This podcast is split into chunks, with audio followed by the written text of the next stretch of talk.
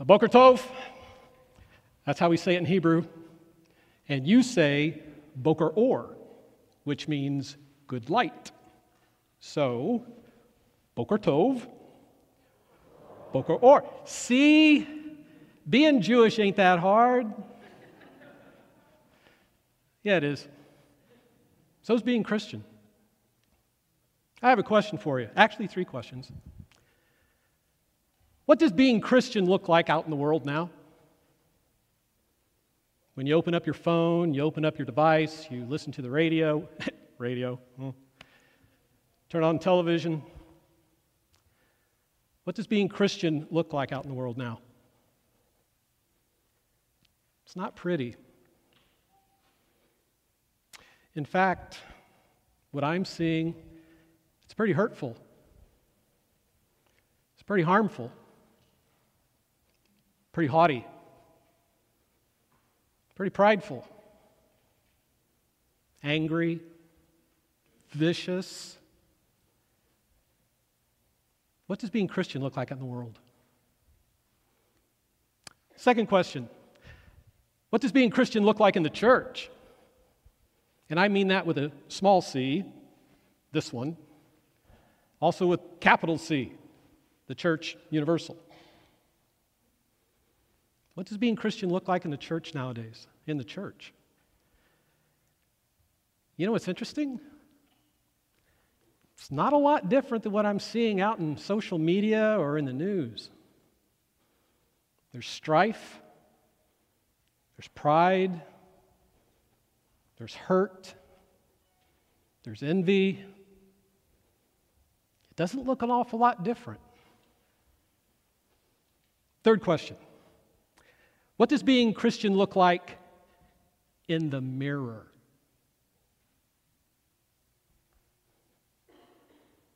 What's that look like? We're all here because, in some way, shape, or form, we've claimed the name of Christian. But what do we see when we look in the mirror? You know, it's not the title. Although, here's something interesting for you to chew on. The word Christian was first used with Barnabas and Paul and some of the other uh, apostles in Antioch. Antioch was not a particularly favorable place for the early followers of Jesus. But we learn in the book of Acts that the word Christian was first used to followers. Here's something to think about that was not meant to be a compliment, it wasn't.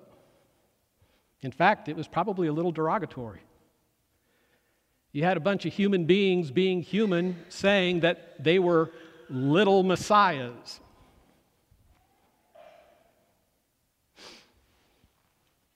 So, what are we going to do? I don't think it's the title. It doesn't seem to be the title. It seems to be that those of us who claim the name of Jesus, who call ourselves Christian, who allow others to call us Christian, the problem is that we don't look any different than the world. We just kind of blend in, go along with the flow. And in some cases, we're the ones that are throwing the kerosene on the fire. You ever been to a fish boil? You know, how they got the wood going, they got the kettle going, everything's fine until they're ready to finish off that last piece, that last boiling, and they take this can of kerosene and throw it on an open fire. And it envelops everything. And sometimes that's what we do. So then the question is if that's what it looks like in the world, if that's what sometimes it looks like in the church, if, if sometimes that's what we see in the mirror, then how are we to be different? I have good news. Well, it's not my good news. I'm sharing the good news with you. And the good news is that we were created to be different. We are empowered to be different. We are equipped to be different. And this morning, we're going to take a look at Paul's letter to the church in Rome, to those early believers. And His word of exhortation, His word of encouragement, His word of teaching. That to be different means to live sacrificially, to learn transformationally, to labor faithfully. And the fourth one is a kicker to love unconventionally. I invite you to take your phones, your Bibles. For those of you who have it memorized, congratulations. We're going to take a look at Romans chapter 12.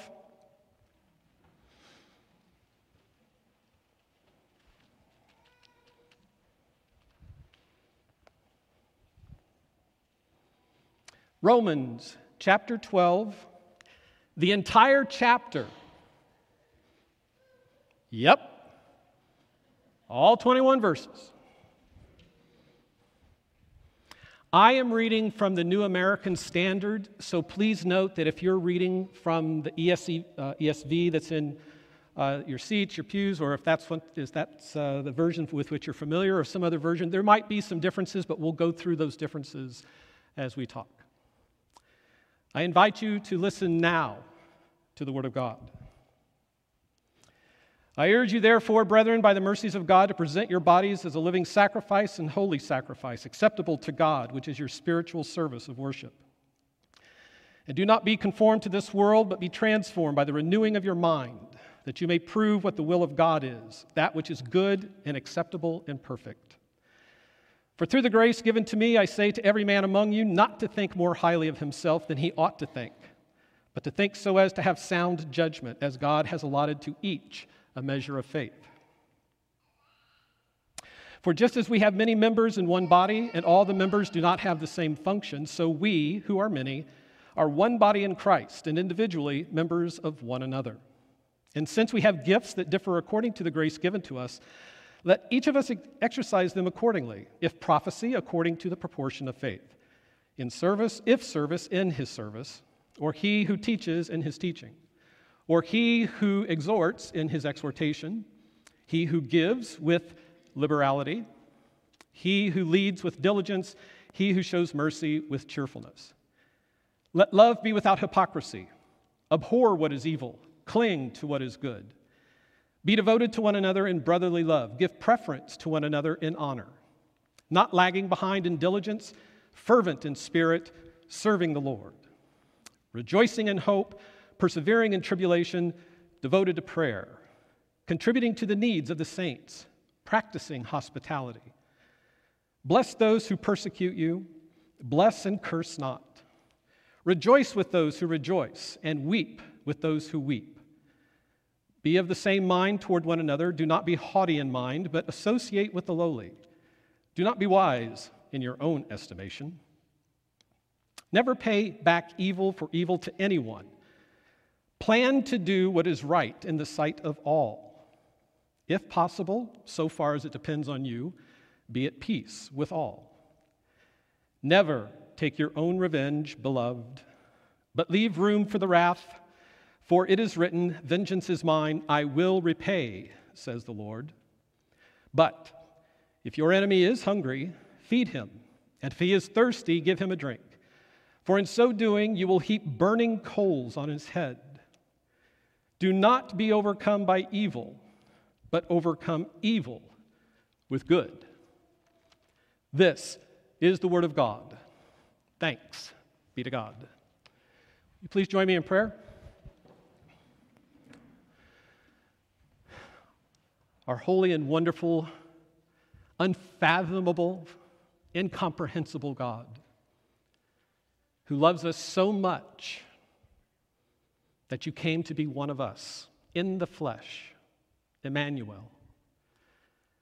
We thank you, Lord Jesus, that by your teaching, by your signs and wonders, the authority that you had from the Father established the truth that God indeed is light, and you are that light that brings life to humanity.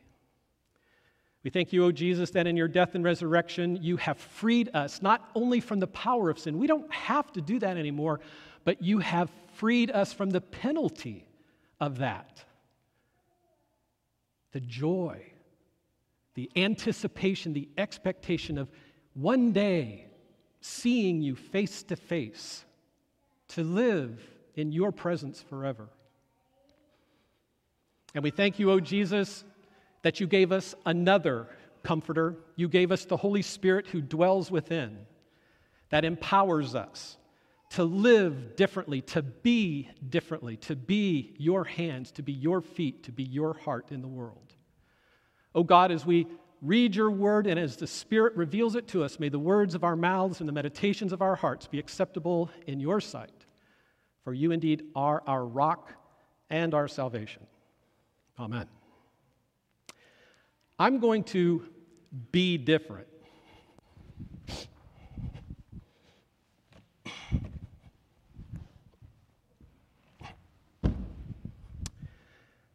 I would prefer that this be more of a living room conversation. Who tell you what you should and shouldn't do. You get a lot of people who, nah, nah, nah, nah, nah. I just want to talk.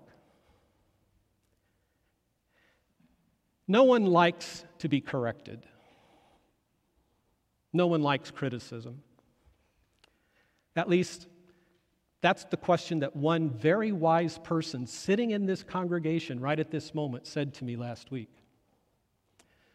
But I had an answer for him. And the answer is that's not true. The people who want to be corrected, the people who will receive criticism, are those who want to be better. Those who are dissatisfied with just going along. Those who want to be everything they were created to be. That's the spirit of this. The Spirit's not intended to be critical. The Spirit is not here to say, the spirit of this is how are we to be different? So, it's more of a living room conversation, if that's okay.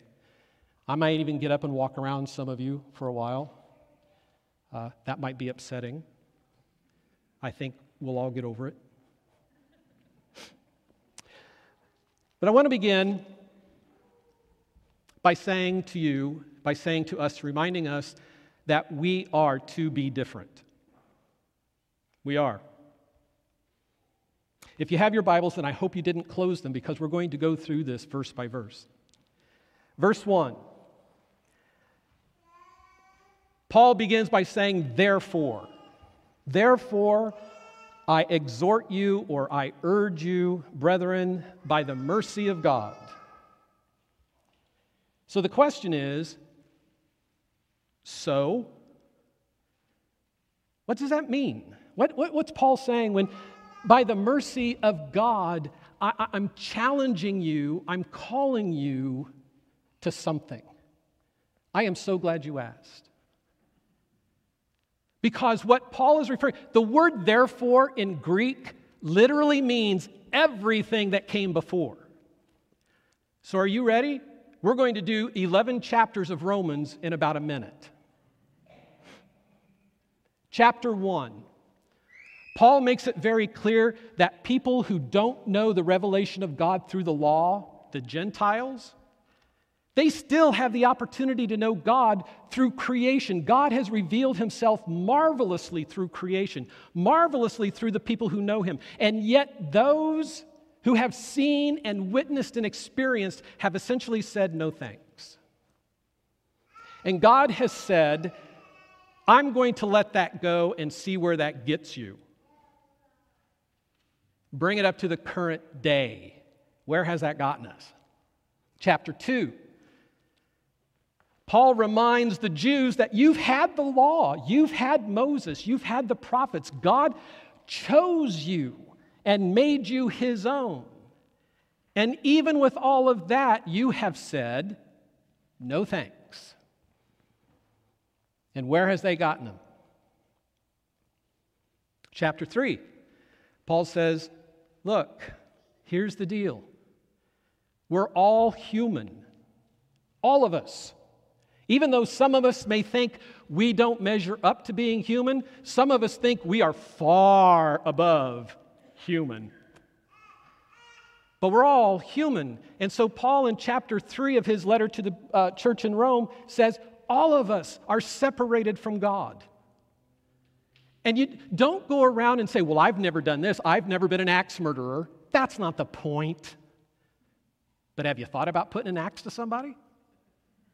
Figuratively or literally.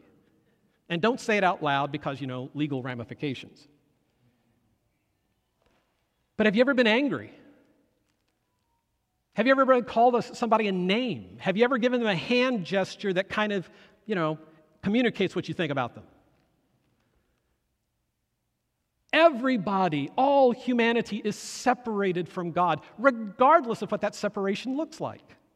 Chapter 4, Paul says, But God, in his infinite mercy, in his infinite wisdom, called out some unknown by the name of Abram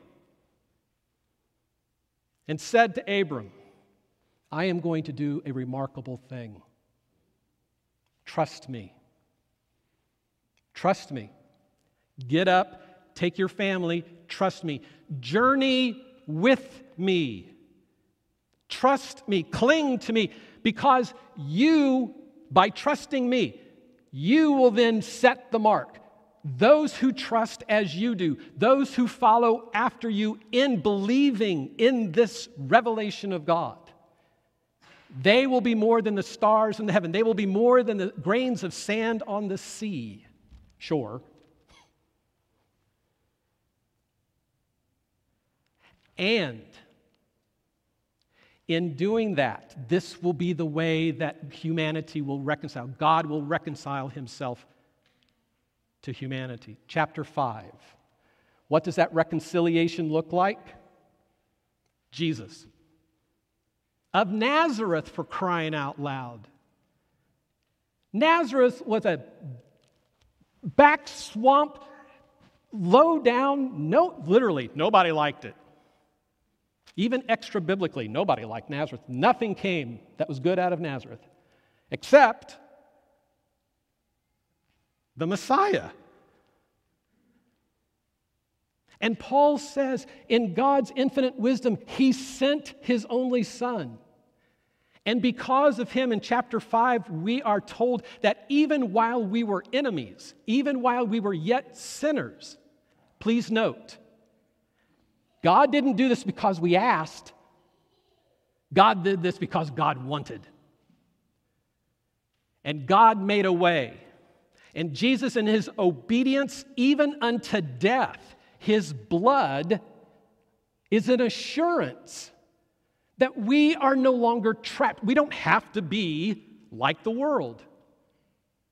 And, other side of that coin, we are no longer to be fearful of the penalty of that. Chapter 6, Paul reminds us that by faith in Jesus, not only are we at peace with God, we are baptized in Jesus, and if we're baptized, we are resurrected with Him. We have the promise of that life that is inexhaustible. For the wages of sin are death, but the free gift of God is what? Eternal life. And please don't misunderstand. That doesn't mean gold paved streets. That doesn't mean gates of pearl. That doesn't mean halo. Please stop. What it means is the promise, the assurance that we will spend forever, face to face.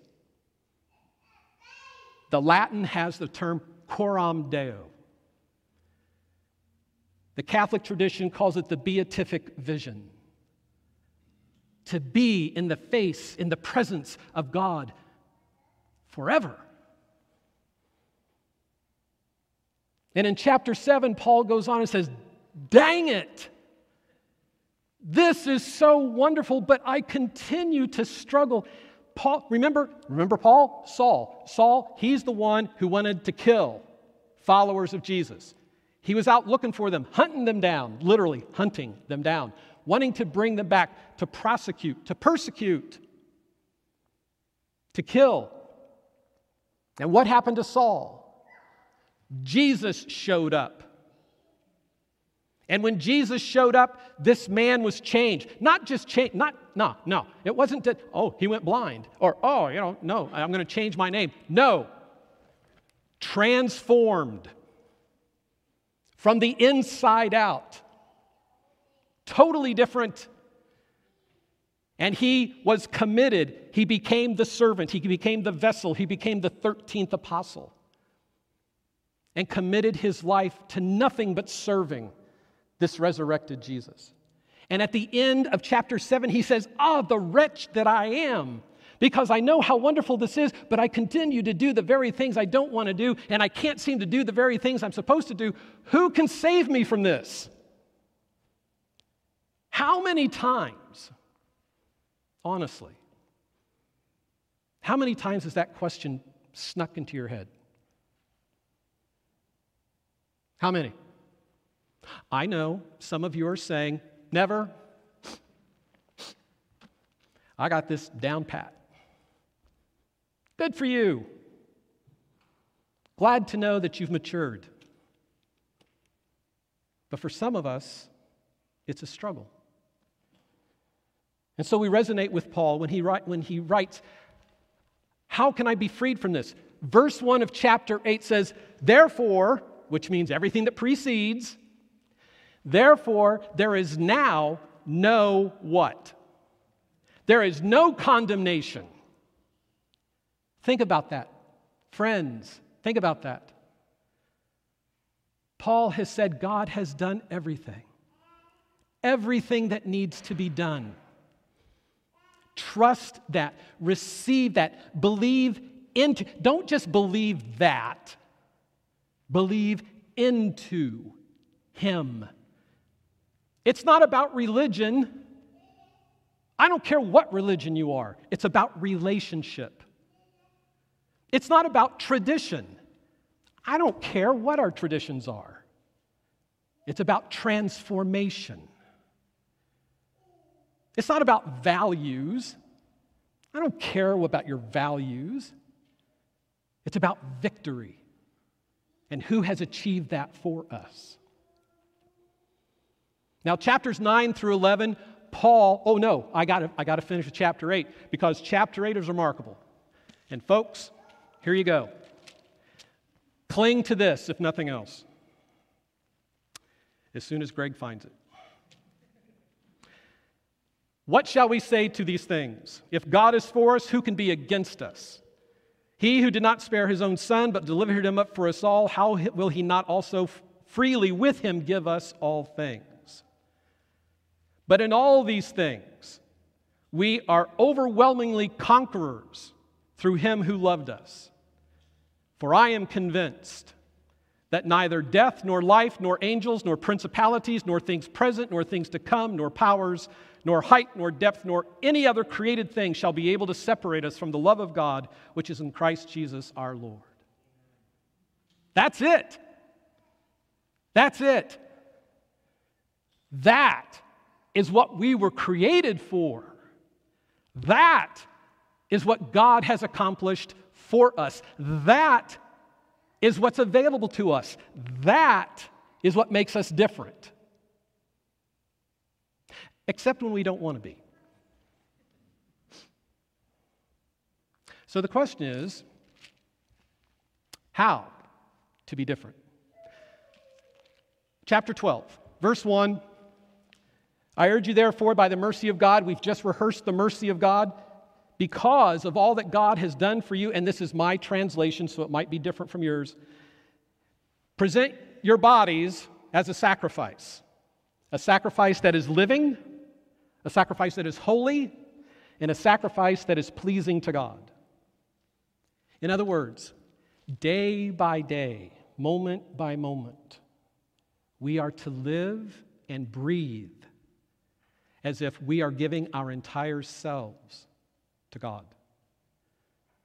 If God has rescued us not only from the power of sin, but from the penalty of sin, is there anything less we could possibly give? Is there anything less that is demanded of us? The entirety of our being has been rescued. Think about that. the entirety of our being. It doesn't matter if you're physically disabled, it doesn't matter if you suffer mentally. It doesn't matter if you have a lot of money or a little money. It doesn't matter if you hit the right BMI target or not. Body mass index, for those of you, because if I say the word obesity, people will get angry. So, it doesn't matter. All of this is for you. And God desires that you live your life in a way that says, I'm giving myself because myself has been fully rescued and fully redeemed. This, according to Paul, this is the acceptable worship. This is great. We need to come together corporately. We need to encourage each other, to build one another up, to learn, to grow. But day to day life is what God desires living sacrifice in the world, which is hard. Verse 2 But we can't be that sacrifice. We can't be different unless we think different. And so, first is to live sacrificially, the second one is to learn transformationally. Paul, look at what Paul says in verse 2. Do not conform to this world. You know how we conform? We conform at least in three ways. First of all, we give in. It looks better, it's flashy, it's sensual, sounds good, tastes good, smells good, looks good. I want to feel good. I'm all in. Second way, we give up. It's too hard. Besides, the argument seems to make more sense. You want me to love my enemy. That's just the dumbest thing in the world. I hate my enemy. I want my enemy to rot in hell. Fact, folks, there are churches out there who are teaching that we should take up guns and shoot those who do not live according to the precepts of God. Yep. Why would I make that up? But it's out there. That doesn't seem to be a whole lot different, does it? But don't, the third way is that we just give out. It's, we're exhausted. And so we just kind of lie there, float on our back, and wherever the current goes, that's where we're going. La di da. And so we conform in those three ways we give in, we give up, and we give out. And Paul says, don't conform, be transformed. The word there is metamorphosis. Great word, because that's what happens to a caterpillar. Ever seen a caterpillar? Monarch butterfly, Beautiful thing. Caterpillar's ugliest thing on earth. Gold, black, white. Ugh. Put that thing on a milkweed plant. First of all, it goes to town. Secondly, when it finds the right place, it creates a chrysalis. And folks, do me a favor. I read, I read somewhere where someone was using this as an example in a sermon and they said that that transformation is just like Jesus transforming us because chrysalis begins with the same letters as Christ.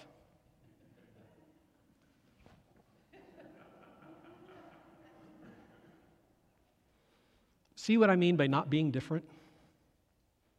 That's not what it means. Actually, chrysalis comes from the first three letters of chrysalis, or the first four letters, come from the same word for gold, because it has a golden tint as it matures and then it becomes, you know, bluish green or whatever. But what comes out of the chrysalis? A monarch butterfly, one of the most beautiful things in the world. And you know what that process is between worm to butterfly? Metamorphosis. A total transformation. Paul says, don't conform, don't give in, don't give up, don't give out. Be transformed by the continuous renewing of your mind. In other words, you have to look at the world differently. You have to understand yourself differently. It's a whole different worldview. It's a different set of lenses through which you look. And it's ongoing. You can't just put it aside. It has to be day to day, moment to moment, renewing, refreshing, re energizing. And you know how that happens? Because the Spirit dwells within us. We are told that when we confess with our mouth and that Jesus Christ is Lord and believe in our heart, guess who comes to dinner and stays? The Spirit. And I know we can sit here and say, Oh, I know, the Spirit lives within us, and we don't feel a darn thing. It doesn't feel different. We're still depressed. We're still sad. We're still angry. We're still fill in the blank. Folks, the good news is, is that it doesn't have anything to do with our emotions. Nothing. We can weep until we're dehydrated and still be filled with the Spirit. We can dance until we're exhausted and be filled with the Spirit. The reality is that God has promised that we are not our own, we are not alone. And because of that, we can know what is the will of God. What does God desire for us? What is good? What is acceptable? And I think our Bibles read what is perfect. Be careful. That doesn't mean perfect like in flawless, that means perfect like incomplete. We're doing all that God desires for us. Now, some of you have been watching the clock, and you're thinking, how is he going to get the rest of this in a few minutes?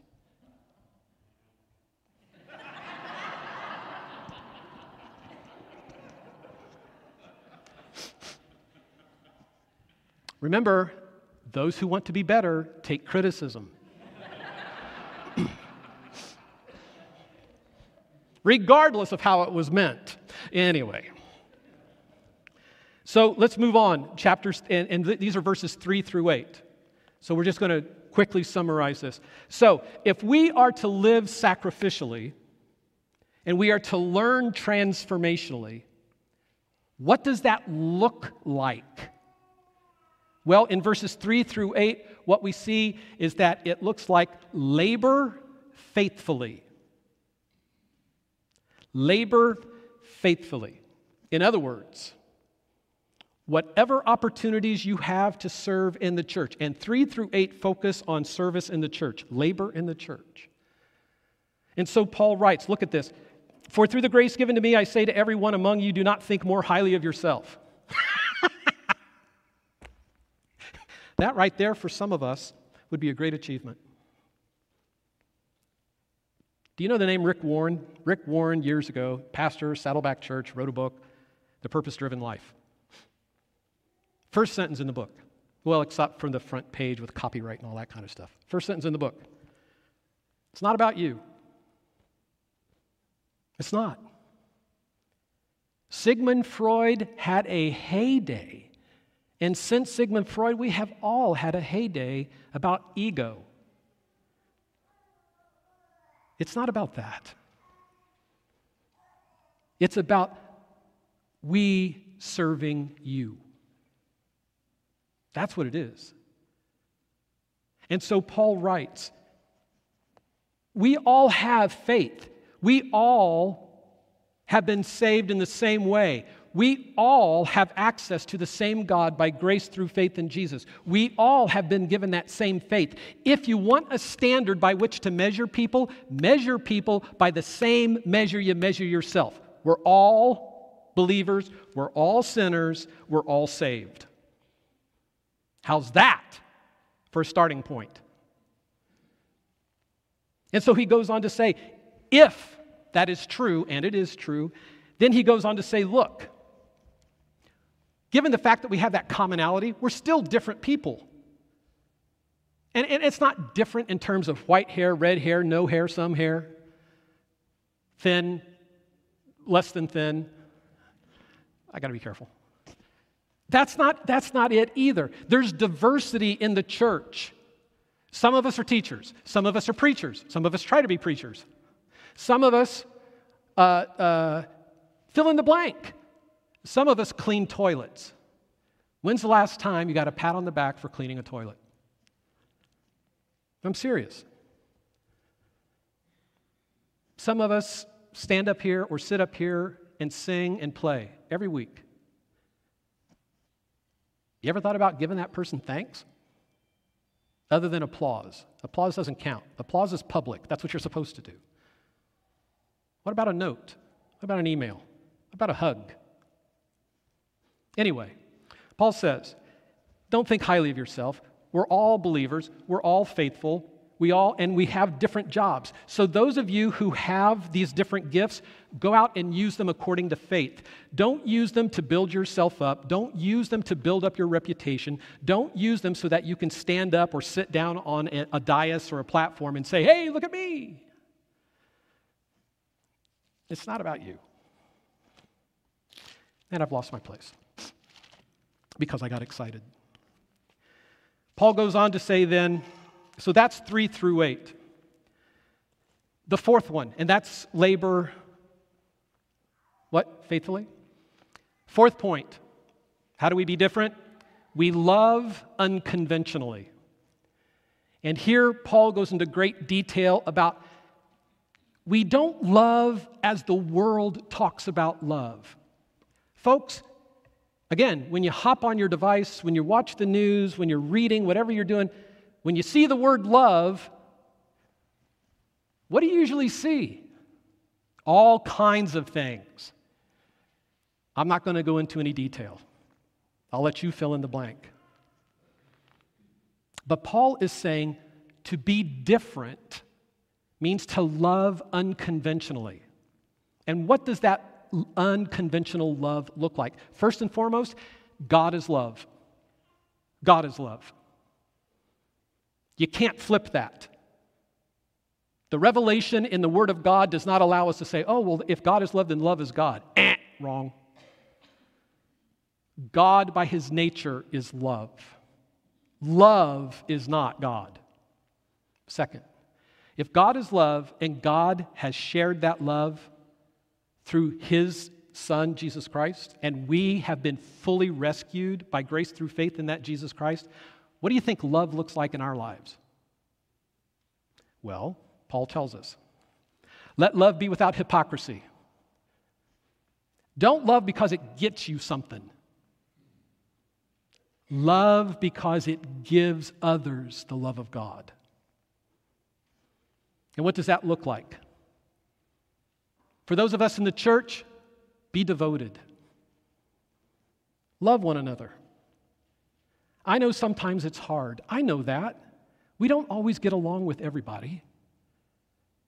But love, because you were loved first.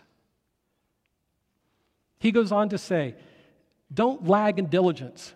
Stay strong. It's easy to give up, it's easy to give out, it's easy to give in. Don't. Stay zealous. Be on fire, is actually some of the language that's in here. And for, pres- for Presbyterians, that just scares the bejeebas right out of us. Because as soon as we hear be, a, be on fire in the Spirit, we immediately go to Pentecostals and yikes. But what's wrong with that? I'm not saying speak in tongues. I'm not saying that. I'm not saying stand up and prophesy. I'm not saying that either. I am saying seethe, burn with the power of the Spirit, desire to love, desire to serve, not for our sake, but for the sake of the body. The peace, the unity, the purity of the body. Verse 14, Paul says something that sits difficult. Bless those who persecute you. Bless and not curse. It's important to note that when that word bless shows up in Scripture, that it means always to call upon the mercies and the grace of God. When's the last time any one of us gave serious thought to asking for God to show His mercy to someone we can't stand? Usually we're asking God to help that person find the door, which might be a blessing. 15, rejoice with those who rejoice, weep for, with those who weep. Be empathic. Loving unconditionally is more than just saying, I'm sorry, or, gee, that's too bad. Get into life, engage them heart to heart. Don't be afraid of what you might lose by giving because what you gain is far greater. Finish this up. There's a number of other things here that we haven't touched on. You can take a look at them. Never pay back evil for evil. Yikes. That's one we struggle with. That's in the news a lot. Paul writes, and we'll finish with this if possible, so far it depends on you, be at peace with everyone. We're not supposed to be out there waging a crusade. We've tried that and that didn't work. We're not out there to beat people into the kingdom. That's not our job. We're not out there to eliminate the enemy if they don't agree with us. That's not our job. Our job is to love them anyway to be unconventional. If your enemy is hungry, feed them. If they're thirsty, give them something to drink. Be different. And by doing that, it's altogether possible that you might convict them. They may see the errors of their ways. They may want to know the same Jesus that we claim to know, or you may tick them off royally. But it doesn't matter. Love unconventionally. Which brings us to this last one. Paul writes in verse 21 Do not be overcome by evil, but overcome evil with good. Don't give in, don't give up, don't give out. Don't just let the world take you wherever the world wants to take you, but actively engage in that which is good. Be different so that you can overcome whatever evil comes or whatever bad comes your way. We go back to how we started. What does being Christian look like in the world? What does being Christian look like in the church? And what does being Christian look like in the mirror? The regrettable answer is that sometimes it doesn't look any different than the world. But we are not of the world. We have been rescued from the world, and we have that available to us if only we trust into a relationship with Jesus Christ. And when we make that commitment, when we make that confession, when we choose to believe into Jesus, the Spirit dwells within us and we have the power. We have the ability to think differently. We have the ability to live sacrificially, to learn transformationally, to labor faithfully and to love unconventionally. We have the power to overcome. Interesting word, and I'll finish. The word overcome there comes from the Greek word nikao. And you're thinking, so? So, nikao is the Greek word from which we have the word Nike. And if you remember, not many years ago, Nike had a slogan just do it.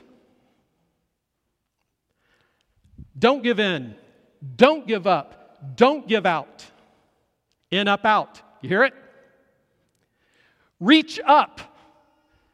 Plug into the power. Receive Jesus Christ as your Lord and Savior. Know the freedom from sin and its penalty.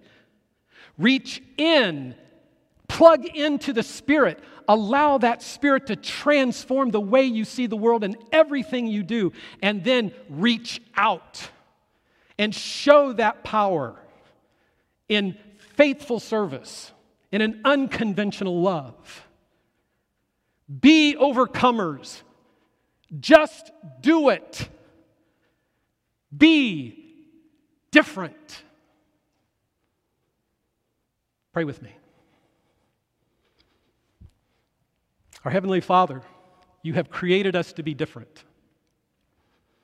Different in that you don't want us to be consumed, conformed to the world, but you want us to be consumed by the fire of your Spirit, to be freed from the necessity of separation from you, the necessity of sin, the penalty of that sin. Oh God in heaven, we admit our weakness.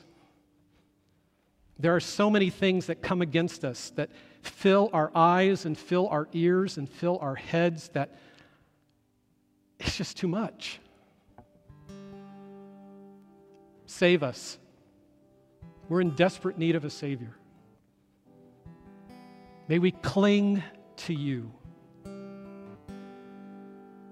May we never let you go. And when we do, we have the assurance that you won't let us go. You will never leave us or abandon us. And by your Spirit, may we remain true as we look forward to that day when we will see you face to face.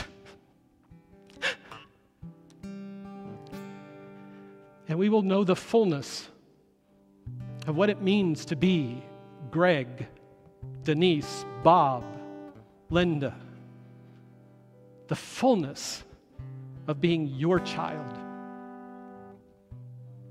Walk with us as we walk through this world. It's going to be a difficult journey. But you have already you've already empowered us to be overcomers. To you be the victory, the honor, and the glory now and forever. Amen.